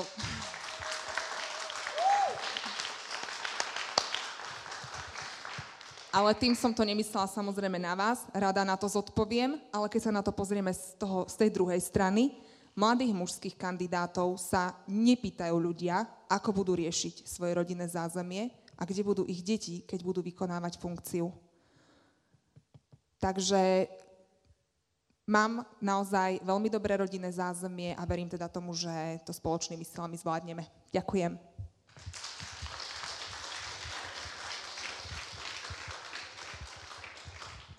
Nech sa páči. Ja mám taký, taký prosebno-kritický príspevok. Bývam 50 rokov na Spojovej ulici, to je ako je na Fončorde daňový úrad, diagonálne za. 50 rokov hľadím na kopec, ktorý bol v roku 72 holým kopcom, pretože pod ním bola stavba. Vydržali sme. Keď sa všetko dalo na poriadok, brigádovali sme, hrabali sme, upratovali, lenže bohužiaľ za 50 rokov človek zostarne a na tom kopci, okrem nás, pár mladých ľudí, to je pred 40 rokmi, nikto nikdy nevkročil, nehrabol, neodpílil nič. Padol tam strom, už je zhnitý. Všelijaká chamrať z tej zelene vychádza. Nočné zvuky, o tom ani nehovorím, chodia tam bezdomovci keď sme boli mladí, naozaj sme to pardon, hrabali, upratovali, ale teraz my starci už nevládzeme a mladí, keď ich vyzveme, že poďme, urobíme to, ja vám budem nosiť kávu, ja vám budem nosiť minerálku, hrabať nemôžem, nemajú čas, musí ísť do posilňovne, musí ísť na bicykel, musí ísť s detskom na tréning, a keď vidím, teraz začnú tie e, e, brigádnici, alebo čo sú to za pracovníci, s tými vestami a s igelitami, ako ich ťahajú prázdne za sebou, čer, čerti ma berú. Takí znudení idú. Minule som sa ho aj pýtala, či není unavený od toho prázdneho vreca. No nebudem tu rozprávať nahlas, čo som si vypočula. Tak neviem, e, pýtala som sa aj kompetentných ľudí, že čo teda, prečo my tak celý barak na to musíme hľadieť, povedali, je to územie nikoho, respektíve je tam 18 majiteľov. Lenže za 50 rokov predsa už existujú aj nejaké zákony o vyvlastňovaní pôdy. No neviem, či je to vo vašej moci, asi teraz momentálne ešte nie, že proste nahnať tam tú skupinu tých eh, rekreačno-zábavných, či akí sú to pracovníci, lebo fakt, že nudení tam chodia, nehrabnú do toho, ani keby, keby čo bolo na svete, nehrabnú. Eh, stromy tam padajú, hníjú, hneď to je eh, za, dan, za daňovým úradom vysypali štrkom cestu, tam chodia bicykle, pardon, tie bicykle už ten štrk dali na tú cestu rovno. Kúsok cesty je tam vybetonované. Zlé, zlé jazyky tvrdia, že to urobil funkcionár z tej oblasti Fončordáckej, lebo je tam cesta k jeho cére a tam chodia... Je to pravda, nesmejte sa. Všetci, všetci, všetci, až škaredo, až škaredo, konštatujeme fakt, že si tam idú ľudia večer nohy dolámať, lebo je to skrátka na internátnu ulicu. Jaké sa tam začnú robiť, aj na vlastné trovy im kúpim minerálku a zanesiem ich, len keby tam takoho nahnali a vyhrabal to aspoň tak ten špic, ktorý súvisí s pohľadom ľudí, čo tam bývajú. Ja vám dopredu ďakujem. A ja vám ďakujem za podnet a za zapojenie. No, tak eh, Áno, tu vidím viacero rovín v podstate tohto vášho príspevku. Jednou z nich je práve to, čo som spomínala na začiatku, že naše mesto má dve najčastejšie výhovorky. Prvou je, že nie sú peniaze a druhou je, že to nie je naše. To nie je naše. A toto je veľmi zlé, pretože mesto nie je len správca a vlastník, ale dobrý primátor alebo primátorka musí byť aj iniciátorom stretnutí s tými súkromnými vlastníkmi, s tými podnikateľmi, s tou cirkvou alebo cirkvami, s vúckou. Pretože to všetko je územie nášho mesta, kde žijeme my, bystričania My sa nemôžeme vyhovárať neustále na to, že to nie je naše, to je ich. A robíme len to, čo, čo je naše rozumiem tomu, že nie celkom sa môžu míňať finančné prostriedky na cudzí majetok, to je pochopiteľné, ale líder mesta alebo líderka musí byť iniciátorom alebo iniciátorkou takýchto stretnutí, aby sa začali debaty a aby sa našlo riešenie. Riešenie, ktoré je tu pre nás, pre Bansko-Bystričanov a Bansko-Bystričanky, pretože nás to nemá prečo zaujímať, koho to je majetok nás nemá prečo zaujímať, aké sú zložité tie procesy a cez koľko oddelení na úrade to musí ísť, aby sa vypodpisovalo jedno lajstro. Nás zaujíma, ako ten verejný priestor vyzerá. A máte pravdu, že niekedy sa možno, že ľudia naozaj tak so srdcom starali o to okolie, v ktorom žijú, ja by som ale netvrdila, že dnes to tak nie je, lebo naozaj je mnoho iniciatív, je mnoho aktívnych ľudí, je mnoho veľmi šikovných, aktívnych komunít, ktoré žijú medzi nami. Krásnym príkladom je napríklad tá Severná, ktorú Maťka Strmeňová spomenula, ale aj iné. A iné sú aj naozaj drobné komunity, ktoré si upravujú vchody pred svojimi panelákmi, starajú sa o to. A ide o to načúvať týmto komunitám, načúvať, dávať im priestor. Ja som spolu zakladala komunitné centrum na Fončorde v roku 2014 aj s inými ďalšími aktívnymi ľuďmi, ktorí vtedy videli potenciál tohto miesta a ten potenciál dodnes toto miesto má. A naozaj dáva možnosť práve takýmto debatám komunitám, ktoré napríklad aj na tej Fončorde pôsobia. Takže áno, dobrý líder, dobrá líderka tohto mesta musí počúvať ľudí, dávať priestor komunitám a nevyhovárať sa na to, že to nie je naše, ale naopak iniciovať stretnutie s vlastníkmi. Lebo však inak sa to nepohne, vždy to bude len cudzie. Ešte, taký ešte jeden príklad vám dám. Mesto Trnava, možno ste to zachytili na internetoch, ale je asi jedno z kraj, jediné z krajských miest, ktoré počas uplynulého, alebo teda ešte teda súčasného volebného obdobia aj nadobudlo majetky do svojho vlastníctva, naozaj veľké. A tam nie je trendom, že sa už predáva, no však už vlastne ani u nás sa veľmi nemá čo predávať, ale možnosti sú výmeny, zámeny, rokovania. Takže kúpa, samozrejme. Tie možnosti sú, len musíme začať. Ďakujem.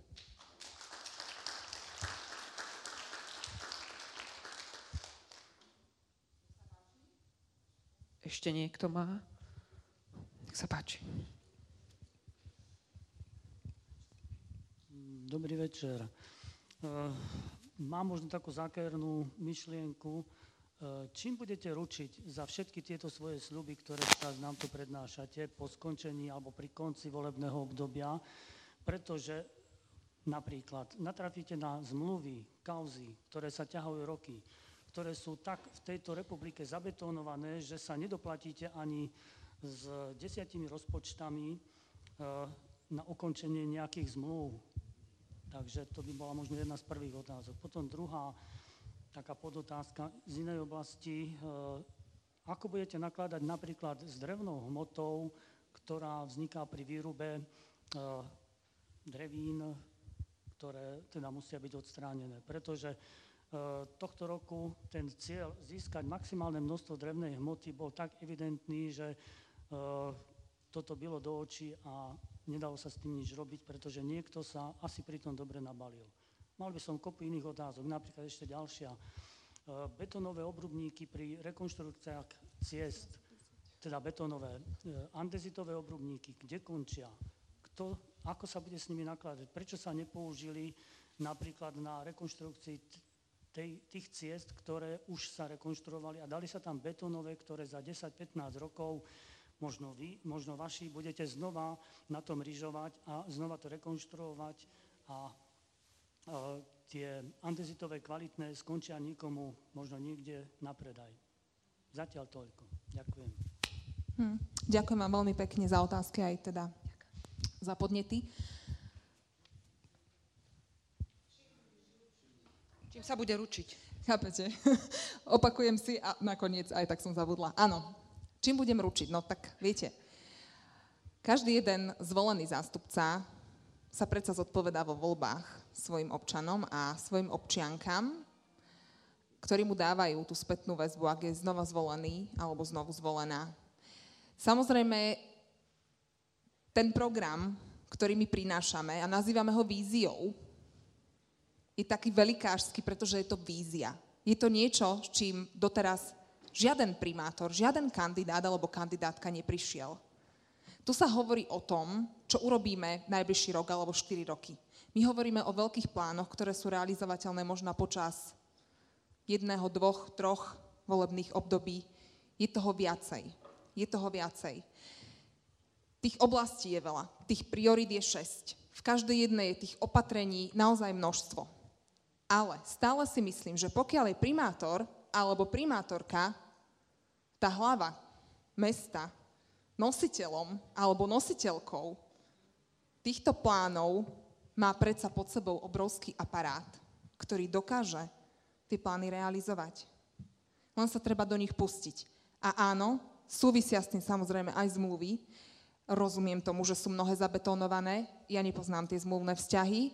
Je pravda, že bude musieť prebehnúť veľmi intenzívny audit na Mestskom úrade, audit zmluv finančný aj personálny, pokiaľ teda by sme boli úspešní, tomuto sa nevyhneme, ale sú aj právne kroky napríklad na to, ako sa vysporiadať so zmluvami.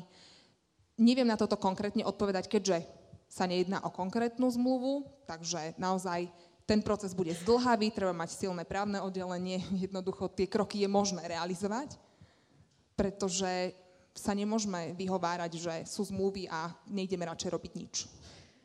Poďme sa pustiť do toho, vyhrnúť rukávy a keby sa len tretina z toho, čo, o čom tu rozprávame a čo plánujeme, čo v tej našej vízii je, keby sa len tretina z toho podarila realizovať, prosím vás, tak naše mesto je niekde inde, ako je teraz. Za 8 rokov blahobytu, ktoré tu boli.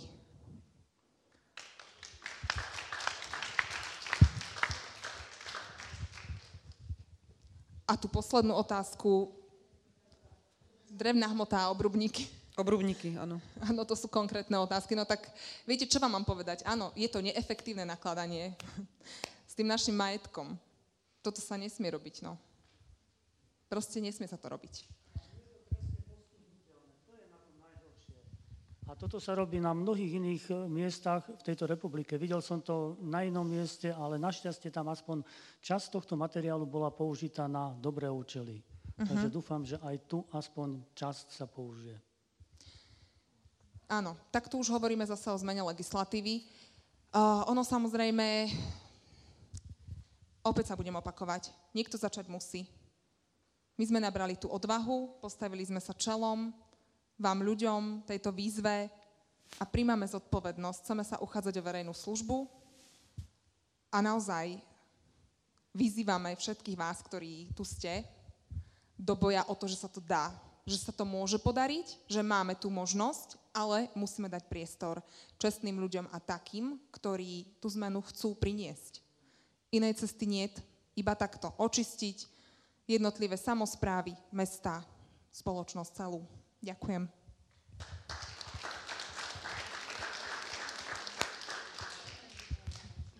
Ešte raz sa vás čo chcem spýtať.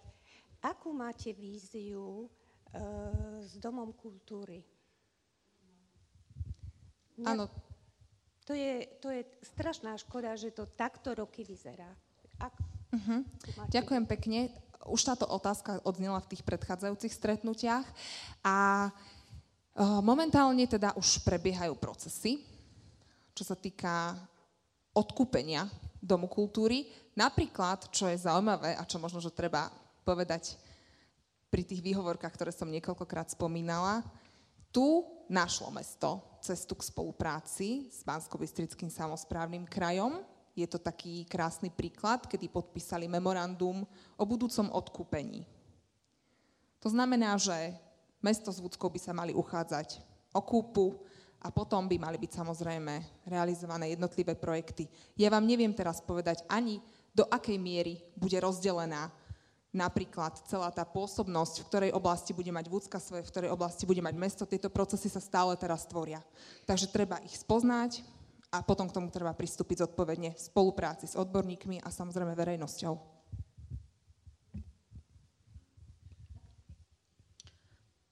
Otázka? Áno, páči sa. Dobrý večer. Chcela by som sa konkrétne opýtať. Zabezpečíme profesionálnu starostlivosť a revitalizáciu verejnej zelenej. Či by nám Lubko niečo bližšie k tomu vedel povedať? Ako by si to vedel on predstaviť? Ďakujem. Ďakujeme za otázku. Ja si myslím, že cesty sú dve. Niektoré samozprávy uprednostňujú cestu, že idú cez súťaže, a hľadajú proste externé firmy, ktoré za určitých podmienok proste dostanú zákazku v tom priestore a, a, a postavia sa k tej udržbe zelene podľa toho, ako je to vysúťažené. A naše mesto dlhodobo hlavne teda využíva svoje interné kapacity prostredníctvom mestskej organizácie ZARES. A ja si myslím, že, že tu je obrovský nevyužitý potenciál, pretože tá organizácia existuje 10 ročia a pokiaľ tento model bude pokračovať a tá organizácia bude existovať, tak tú organizáciu je potrebné proste sprofesionalizovať. Ak my očakávame od toho, že má poskytnúť profesionálnu starostlivosť, tak ona naozaj musí mať svoje odborné personál kapacity, ona musí budovať a rásť. A to, ako Diana povedala, že ona môže rásť až tak, že môže tieto služby poskytovať eh, mimo územia mesta. Čiže to je to, čo podľa mňa Zárez momentálne nemá, pretože každý, kto robí v údržbe zelene, tak proste bojuje s tým, že hľadá zákazky, aj, aj firmy hľadajú zákazky, ale to mesto prostredníctvom tej svojej organizácie má ako keby k dispozícii to pole pôsobnosti. Čiže ono môže garantovať, že tí ľudia, ktorí budú tam za, zamestnaní a budú uh, zaškolení a budú profesionáli, tak budú mať vlastne kontinuálne prácu. Takže ja osobne sa skôr prikláňam k tomu, aby uh, bol ten, e, tá mestská organizácia sprofesionalizovaná natoľko, aby všetky tie veci, ktoré teraz momentálne chýbajú, či veci technického charakteru, alebo personálneho, alebo odborného, boli proste doplnené a aby tá organizácia mala, mala proste svoje aj projekčné schopnosti, aj servisné schopnosti, aj realizačné schopnosti také, aby ich dokázala predať iným.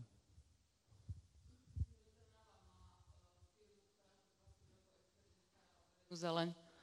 Čiže v Trnave majú už 20 rokov takýto model, že nie je to rozpočtová organizácia, ale viem, že na čas zelenie si majú externú súkromnú firmu.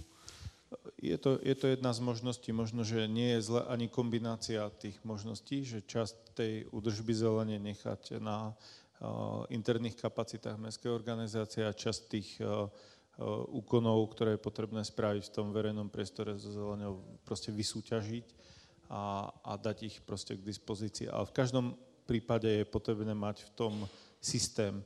To znamená, že musíme vedieť, eh, čo je v akom stave a kam chceme proste smerovať. Bez toho, aby sme to vedeli eh, dopredu, tak, tak, tak nám to jednoducho nepôjde, lebo proste starostlivosť o zelen nie je len kosenie, hrabanie a, a pílenie stromov, ktoré už musia ísť zvonku. Áno, Bystrica má určite naviac.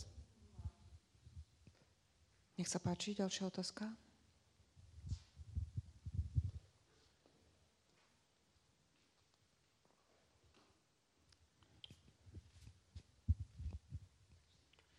Neviem, či ste minule spomínali historické budovy a údržba odkupovanie historických budov, pretože Bystrica pred 10, 20, 50 rokmi bola jedno z najkrajších miest.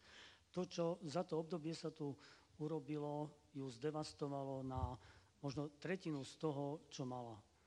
A zostávajú tu posledné zvyšky tej starej histórie, ktorú by bolo potrebné udržať. Možno sú to myšlienky do budúcnosti pre vás, možno pre iných.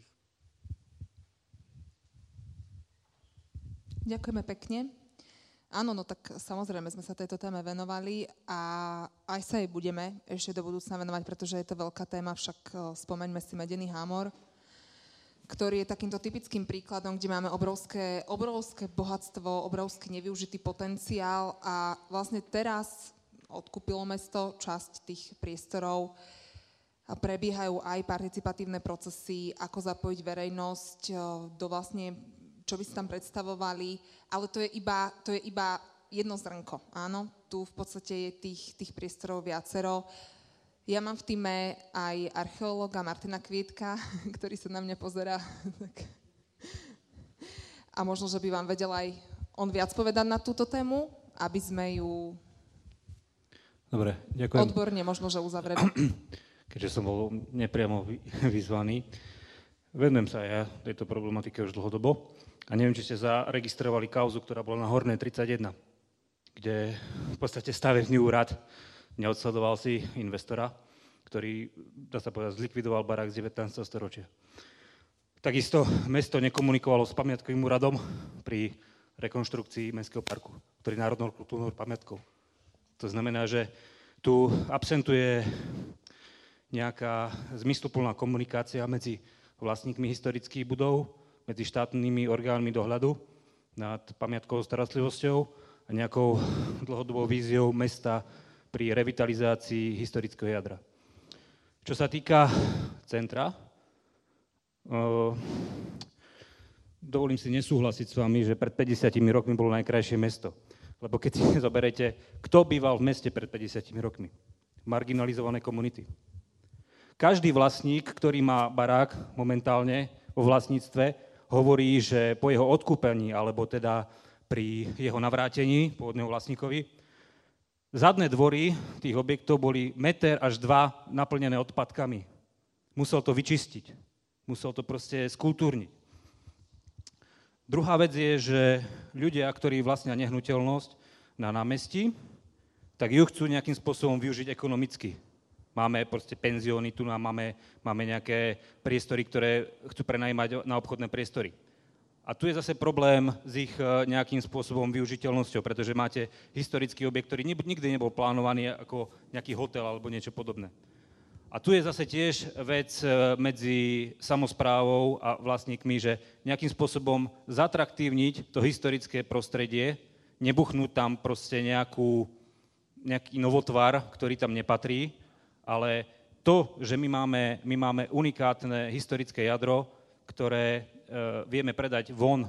Ľudia, ktorí v podstate máte aj e, v zahraničí, máte e, starobilé Porínie, máte starobilé mesta v Čechách, hej, bližšie ideme, na Morave, ktoré už v súčasnosti stavajú na tom, že to jadro predávajú ako celok historicky, nie zaplnené novotvarmi.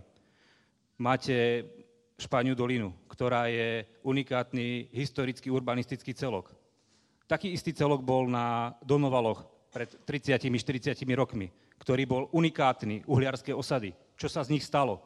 Hej, musím to tak povedať. Stalo sa z nich proste nevyužívané, prázdne sídlisko. To isté e, v podstate my musíme urobiť v meste, aby ten atraktívny e, dvorové trakty. Viete, koľko krásnych budov je historických v dvorových traktoch mesta? Nikto tam nechodí. Nikto tam nechodí. Všetci stoja, sedia na terasách na námestí. Ale hĺbka tých parciel je o mnoho atraktívnejšia. Je tam tieň, je tam proste príjemné prostredie. A toto v podstate musí komunikovať aj ten primátor. V podstate aj s pamiatkovým úradom, aj s vlastníkmi. Čiže je tu obrovské množstvo e, potenciálu, len treba aj zodvihnúť zadok, hej, hovorím, narážam teraz na súčasné vedenie, a ísť sa pozrieť aj von, ako to využívajú. Bola Fugerovská cesta, hej, teda ten, ten veľký projekt, boli v Norimbergu. Nech sa pozrú, ako to funguje v Norimbergu. Máte tam 14. storočia, 15. storočia pivnice, víne, kde proste, alebo, alebo e, reštaurácie, ktoré sú penzióny v pôvodných, e, pôvodných objektoch stredovekých. Takže ja viem, že je to ťažké komunikovať s vlastníkmi alebo architektmi, ktorí majú svoje e, predstavy, ale my musíme stávať na tom, že to centrum historické musí ostať historické. Takže asi len toľko. Ďakujem.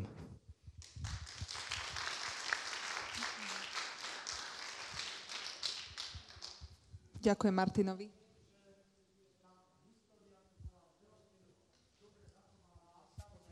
S tými odpadkami, s tými dvormi súhlasím, ale ten potenciál tu bol obrovský a za tie roky sa to vlastne nevyužilo.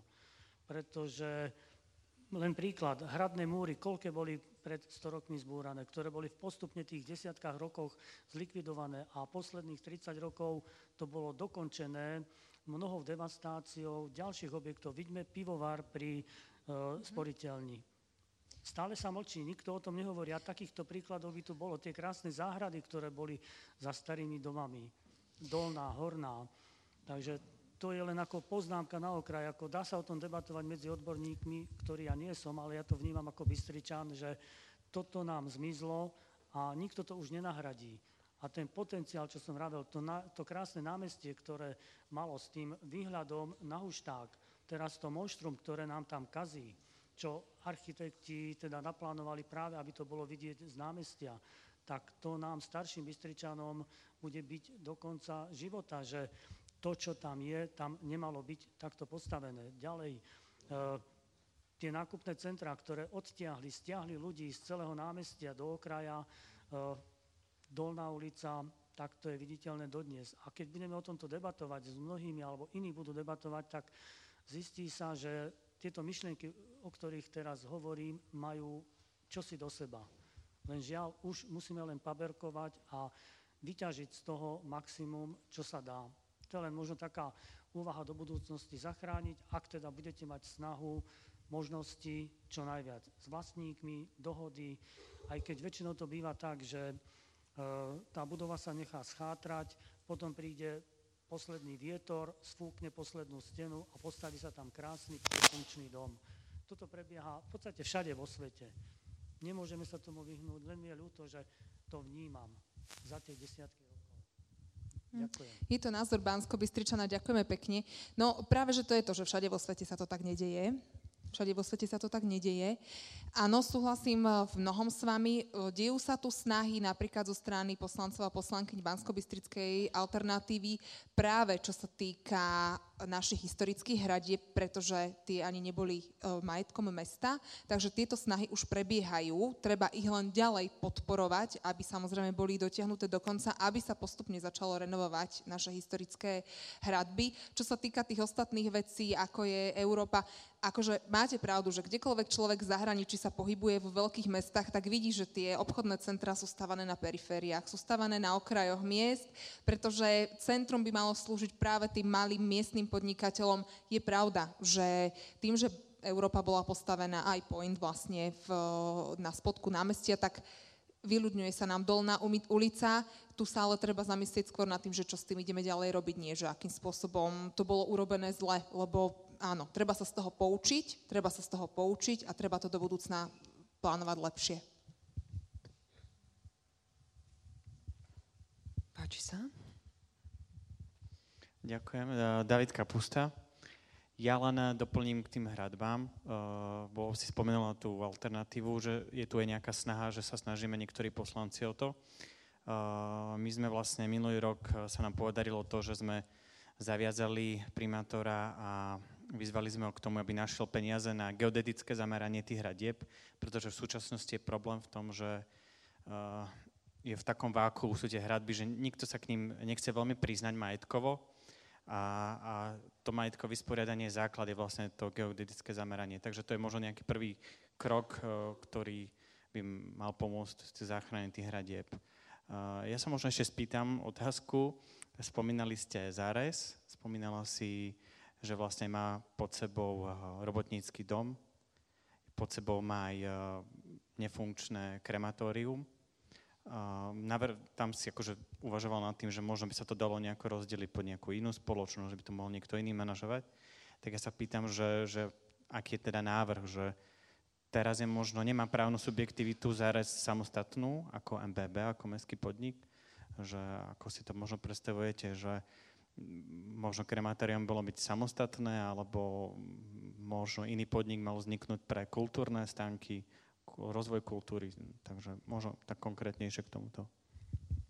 Áno, tak to je samozrejme veľká téma, na ktorej sa ale musia podielať aj iní odborníci na diskusii. To nie je len tak, aby my sme si tu povedali nejakú predstavu, že áno, je potrebné zárez v podstate osamostatniť a urobiť nejaké ďalšie, povedzme, rozpočtové organizácie. Takto by sa to nemalo diať. Treba urobiť najprv audit, treba poznať zmluvy ale áno, súvisí práve s tým aj to, čo Ľuboš spomínal, že zárez, aby bolo dostatočne dobre postarané o našu zeleň, tak musí byť na oveľa vyššej odbornej, profesionálnej, personálnej úrovni, alebo môže to robiť aj externá služba ako firma, ako spomínala napríklad pani Sobotová, príklad Trnavy. To znamená, že robotnícky dom, to, že vôbec bolo zrušené PK v Banskej Bystrici, podľa mňa nebola správna vec. A to, že robotnícky dom dnes v podstate ako jediná takáto, takýto priestor spatrí pod zárez, to je podľa mňa ja ani neviem, či to mám pomenovať, že výsmech, ale je to nelogické, nie je to správne. Tak to by to určite nemalo byť. Či by to mala byť samostatná organizácia alebo inštitúcia, ktorá sa bude starať o kultúru v našom meste, alebo či to bude nejaký posilnený odbor, opäť, to je na diskusiu s odborníkmi. A krematórium. Čo vám poviem na krematórium? je, to, uh, je to tak intimná a tak veľmi citlivá téma, keď sa lúčime s tým, kto od nás odchádza a prídeme na rozlučku do krematória, pred ktorým stojí mraziaci box z kamiona. A nemôžem o tom asi ani ďalej hovoriť, lebo to je hrozné. Je. Otázka, páči sa. Ja by som nadviazala ešte na históriu a na Maťa Kvietka. Mne sa verejné, verejné priestory ešte spájajú s takouto kultiváciou a, a možno by som chcela otvoriť aj tú uh, debatu o, o vizuálnom smogu, ktorý teda, ja mám pocit, že v Bystrici je enormný. Minimálne ja som si robila raz taký pokus, že som rátala počet reklám na tom úzkom úseku medzi Európou a Pointom. A teda konkrétne tam, čo je, ja neviem, možno 200-300 metrov, je 80 reklam. Takže či um, by sme spoločne všetci nezačali uvažovať aj o, tom, o, o tej kultivácii verejných priestorov aj tým, že sa mm, keď nie, že akože zakázať by sa to asi nemalo, ale minimálne nejako zjednotiť, alebo, alebo proste nejak uh, tu, čo Manuál. možno má, hej, možno súvisí s tým manuálom, áno. Ďakujem veľmi pekne. Áno, vidíš, napríklad túto tému sme opomenuli, vizuálny smog.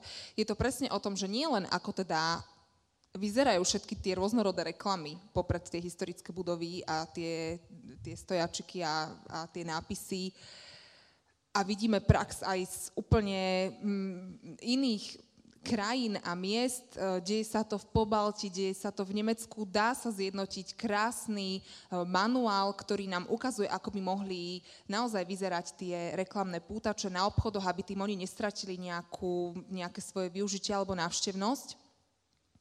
Ale je tam ešte aj druhý rozmer tejto témy a to je v podstate, že akú myšlienku alebo čo nesú vlastne tie, tie pútače. Uh, akým spôsobom sú s tým stretávané rôzne generácie nášho obyvateľstva. Naražam tým napríklad na mladých ľudí, na tínedžerov, aký to má možno, že k ním dopad psychologický, výchovný a tak ďalej.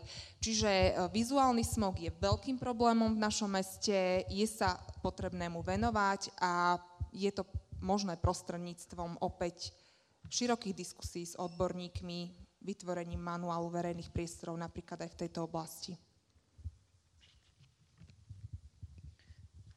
Páči sa?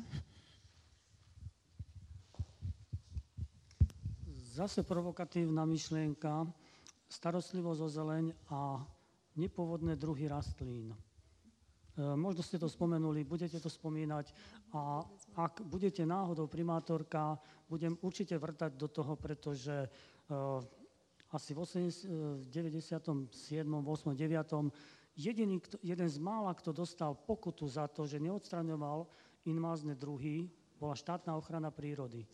Myslím, že inšpekcia životného prostredia im udelila na jednom mieste, kde sa mala stavať nová budova. Takže či budú dávané podnety na inšpekciu, aby aj mesto dostalo pokuty, z ktorých sa nespamätá, pretože to množstvo, nebudem menovať druhov, určite viete, keď nie, tak to sa dá zistiť, je tu po okolí také množstvo, že treba hľadať kompromis, ktoré zachovať, ktoré nie, pretože nechcem povedať, že všetky sa musia odstrániť, ale sú miesta, kde určite nepatria. Zatiaľ toľko, ďakujem. Ja, ja som opomenul tiež túto tému, my sme to pôvodne chceli spomenúť, ale tu sú dva rozmery toho, čo hovoríte. Jeden rozmer sú invázne druhy, ako nepôvodné, ktoré sa sem proste dostali a majú invázny charakter. To znamená, že vytláčajú tú našu flóru a hlavne teda v tých častiach mesta, ktoré sú zanedbané, kde, kde teda majú na to priestor, aby sa rozvíjali a, a odkiaľ sa potom šíria ďalej. Hej. A je smutné, že v Banskej Bystrici máme veľmi veľa takých hniezd, kde sa nachádzajú proste invázne druhy. A, druhý, druhá vec, ktorú ste možno v tom tiež trochu mysleli, tak sú vlastne nepôvodné druhy drevín, ktoré sa vysádzajú a, cieľene ako introdukované druhy, ale nie sú inváznými druhmi. A tu je teda ako asi nás čaká nejaké ešte uvažovanie o tom v blízkej budúcnosti aj v súvislosti s klimatickou zmenou a k tomu, ako jednotlivé druhy stromov napríklad fungujú v tom urbanizovanom a zmenenom prostredí a možno, že druhý, ktorým teraz možno trošku pristupujeme tak ako s opovrhnutím, tak budú eh, jediné, ktoré budú schopné rásť v suchom, eh, veternom, prašnom, rozpálenom. Takže toto je, toto je veľmi zložitá téma a podľa mňa sa o nej treba baviť aj v tejto rovine, že niektoré druhy síce nie sú pôvodné, ale budú schopné v týchto zmenených eh, podmienkach v urbanizovanom prostredí fungovať a dávať nám tú ekologickú službu. Ďaká. Ešte je tu nejaká otázka? Áno, potlesk si zaslúži.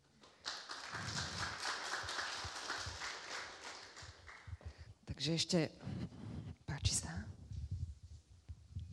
Ďakujem. No ja asi otázku nebudem dávať, ja skôr také na zamyslenie, že ako v budúcnosti by sa mohlo niečo zmeniť a niečo lepšie urobiť. E, pracovala som dlhé roky v oblasti životného prostredia, mala som možnosť navštíviť aj iné krajiny, všelijaké workshopy a taký poznatok. V roku 92, čiže to je 30 rokov dozadu, sme navštívili Holandsko, kde nám ukázali rôzne spôsoby, ako sa nakladá s odpadmi. To je v podstate navezujem na tú tému, ktorú, o ktorej si hovorila, ako vyzerá naše, naša skládka odpadov. E, 1. januára všetky domácnosti dostali rozpis, kalendárik na celý rok, dostali um, kontajnery, malé kontajnery, E, sáčky veľké, igelitové a každý vedel, kedy má vyložiť um, sklo, plasty, kedy sa to bude zbierať, e, odpad e, zo záhrady, každý jeden si odnášal v podstate na kompostáreň a stadiaľ si odviezol hotovú zem. Čiže fungovalo to perfektne. E, sídliská samozrejme nie sú také veľké a megalomanské ako u nás, takže tí mali tiež svoj rozpis a to ešte nehovorím o tých podzemných kontajneroch, ktoré v Bystrici chýbajú. Takže e, takýto systém vlastne zberu, separovania a zberu už vo svete dávno existuje. My sme sa k nemu dodnes nedostali, hoci prešlo odvtedy 30 rokov. A druhá vec, ktorá je mladšia, e, na Mestský úrad prišli prezentovať spalovňu odpadov nejakou výkonnou technológiou, ktorá vlastne nevydáva žiadne, nevypúšťa žiadne, žiadne splodiny do vzdušia, e, spáli v podstate e, odpad, ktorý už nie je využiteľný, ktorý, ktorý sa u nás nachádza na tej skládke v Šalkovej. Eh, no toľko rečí od zamestnancov Mestského úradu, ktorí sú kompetentní, bolo proti tomu a my to tu nechceme a na čo nám to tu je. Dneska by sme to mohli v podstate mať už aj ako, ako ten, eh, to spalovanie toho odpadu v podstate prináša rozvod, eh, rozvoz tepla, rozvoz elektrickej energie. Nie, automaticky sa to zamietlo, lebo čo obyvateľia, ktorí si to nebudú želať, aby sa tam vozil odpad. Bolo to všetko krásne pripravené, mohlo to fungovať. Videla som to v 94. roku v Japonsku, v strede mesta v Sapore.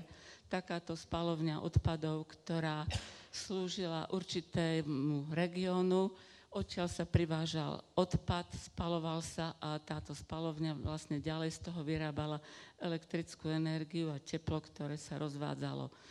Čiže také, také skôr také nápady a návrhy, že ako aj v tomto odpadovom hospodárstve sa dá ináč robiť, nielen všetko ukladať na jednu skládku. Vieme, že ľudia nie sú dostatočne vzdelaní, aby vedeli, že ako majú separovať tie kontajnery sú naplnené kadečím, takže neviem, ako to ďalej vyzerá pri tom spracovaní, či sa to hodí na nejaký pás a zase to tam niekto triedi. Takže to spalovanie, dneska sú už technológie také, že e, pri tom spálení odpadu, akéhokoľvek odpadu sa dá vyrábať aj teplo a elektrická energia. Ale mesto to zamietlo. 2, 3, 4 roky dozadu? Myslím, že Ljubljana takto funguje. Ljubljana je taký príklad nám celkom blízky, ale nie som si istá, či oni majú túto spalovňu, ale odvážajú odpad do spalovne, ktorá sa nachádza niekde v blízkosti, takže áno, je to jedno z inovatívnych riešení, treba sa určite aj tomuto venovať. A čo sa týka tomu množstvu odpadov a tomu, že nevieme separovať, my už by sme nemali že sa naučiť separovať. My by sme sa mali naučiť minimalizovať odpad. Produkovať menej. Produkovať menej. Súhlasím, úplne súhlasím, však e, robila som osvetu vzdelávanie na environmentálnej agentúre a áno, tie deti sme to učili. ale deti sa stanú tínedžermi, vysokoškolákmi, ešte vtedy majú ako takto environmentálne cítenie, ale tým to končí. Ja by som k tomu chcel len dodať, že skúste sa zamysleť ako, ako všetci, každý sám pre seba za posledné roky, čo zažívame v oblasti obalov. A to je proste nielen o tom, ako môžeme sa snažiť proste žiť bez obalov, ale každý by sme si mali uh, položiť dve otázky, keď ideme do obchodu. Prvá otázka by mala byť, potrebujem to vôbec? A druhá otázka by mala, by mala byť, a chcem to, aby to bolo zabalené? Lebo to je proste jedna príšernosť. Hej. Proste malé balenie, veľké balenie, skupinové balenie, paletové balenie, to proste za tým ešte kopu odpadov, ktoré sa síce možno ľahšie recyklujú, ako sú fólie, ktoré sú čisté, ktoré, hej, ale proste to je zbytočné. A proste taký ten prehnaný hygienický trend, mať všetko zabalené, každú vec zvlášť, tak to je úplne na... To je neudržateľné. Ale myslíte si, že to chcú obyvateľia? Myslím si, že to chcú aj obyvateľia, pretože Nie, tam ja je... si myslím, že nás do toho nanútili. Ale, sme, a zase sa len hovorí, ale všetci to veľmi dobre šetrite. príjmame, všetci to veľmi dobre príjmame. Uh, posledne nás už trošku prevychovalo to, že za všetko musíme platiť, ale prevychovalo nás to málo, pretože už sme trošku zredukovali napríklad množstvo obalov, ktoré si zbytočne bereme, ale ja teda robím v obchodnej sfére a viem, že ľudia si nenosia so sebou tie tašky nákupné a stále ich proste požadujú a stále ich kupujú. Takže toto je ako, hej, to je aj o tomto. Samozrejme, že musí byť vytvorený systém v meste, teraz je to zložitejšie, lebo e, komunálny odpad e, rieši e, obec a odpady z obalov riešia organizácie zodpovednosti výrobcov, cez ktoré sa vlastne organizuje separovaný zber odpadov. A tá disciplína pritom, tak tá je veľmi dôležitá, pretože bez tej disciplíny to proste nie je recyklovateľné. Ale to množstvo odpadov, ktoré vzniká, tak to by sme mali vedieť ovplyvniť aj my sami.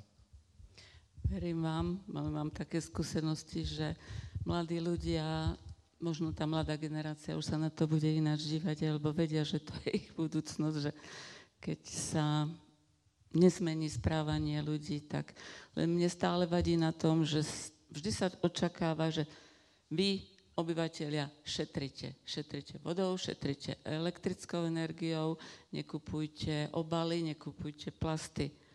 Ale m, tam hore, ten kompetentný, ktorý by do toho mohol zasiahnuť a vymyslieť nejaký iný systém, tam, tam to, na tom nikomu nezáleží. Ďakujeme pekne. Ďakujem veľmi pekne, že ste si vypočuli podcast Bystrica má naviac s Dianou Javorčíkovou a pozývam vás počúvať ďalšiu časť.